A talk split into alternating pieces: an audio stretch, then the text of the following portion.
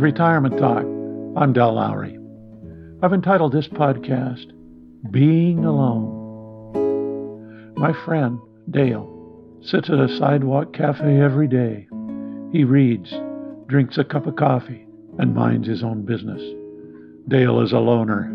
He lives alone and dines alone. Dale is retired. He's also dying of lung cancer. The restaurant gave him a special cup with VP written on it. His coffee's free, every day. Compliments of a kind restaurant owner. It has been this way for the past 19 months, ever since he was diagnosed with asbestosis.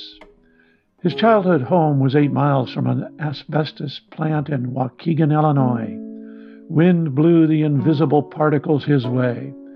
It could have been that or it could have been from living and serving on board the ship that served as a base for L. Ron Hubbard and his Church of Scientology for two years.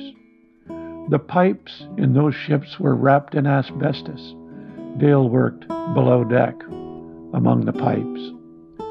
Doctors gave Dale not more than six months to live. Hospice came on board. The six months have now evolved into 19 months, and he continues to hang on. He goes to a gym three days a week. He goes for walks every morning along the coast. He sits on benches and gazes out at the sea. He moves slowly and silently among us. He lives a lonely life. Always have. Social isolation is a major problem for retired people. We lose emotional contact. We lose people to care about. They move away, or we do, or they die. Our phone never rings. We stay home, watch TV, perhaps get a dog, a cat, or a bird. According to a recently published book on retirement, loneliness is a major problem. When our work life ends, Many of us have a hard time adjusting to a role where we are not required to socialize with others. We retreat, we pull back, we have no claim to fame. We see ourselves as lacking any worth to society. Slowly, we fade away. Not a pretty picture. Dale is retired. He retired early perhaps 15 years ago. He likes to read, and that is what he has done. He has chosen to not watch TV. He doesn't own one. He doesn't like noise. He doesn't listen to the radio. He doesn't listen to music. He listens to the sea. He listens to a compact disc of ocean waves. One evening in conversation with Dale, he told me about his childhood. When he was just a baby, his mother placed him in a crib in the kitchen and never picked him up, never hugged him, never kissed him, never showed any sign of affection. This was an accepted method of child rearing in the 1940s. Books were written. Parents tried to do their best. They wanted to raise independent children. The literature said that every kiss, every hug, every sign of affection weakens the child. To raise independent people, parents needed to foster independent children. Dale is an example of the end product. He stays to himself. Social isolation became a way of life. He's accepting.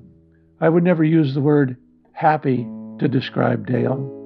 After being given a short time to live, he's continued in his ways. We were having dinner over for Dale one night a week for many months since his medical assessment. Then he had a conflict on the night of our invitation. They have since become less frequent. I think the obligation of dinner was a bit of a strain on his routine. He never joins groups or causes, no community projects for him no church, no clubs, nothing. Dale is a Stanford graduate, bright guy, and good listener. People like him, but there's a wall. Emotional contact is absent. He's not happy nor even content. He can't seem to escape. Social isolation is something most of us resist. We don't like to be alone. We like to share a meal. We like to share a story. We like to share a life.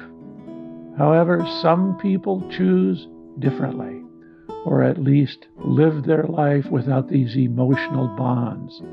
Reasons why we are like we are may remain a secret from all, including ourselves. My dad used to tell me to get up off the couch and do something with my life. He didn't give directions as to where I was to move or what I was to do. He just insisted that I go somewhere and do something. It stuck. I still have to get up and get out. My dad never read books on child rearing, philosophy, or psychology. His formative years were lived on a farm during the Depression. He knew the value of work and the value of putting yourself forward. I guess I was lucky. We all have to battle the inner feeling of isolation, the fact that we are born and die alone. The existentialists talk about it. Most of us strive to mitigate the condition. Family and friends serve the purpose. Then they drop away. We may be left to be, as Longfellow wrote, the last leaf upon the tree. A friend of mine over coffee a few days ago said, My good friend Al has only a few days left. Then he paused and looked down and went on. It leaves me all alone. All my friends have died before me. One thing about it if we don't put out an effort to establish emotional contact, we will find ourselves more and more alone. It isn't a pretty picture. Since I first aired this podcast, Dale has long since died. May he rest in peace. His ashes now drift in Bellingham Bay.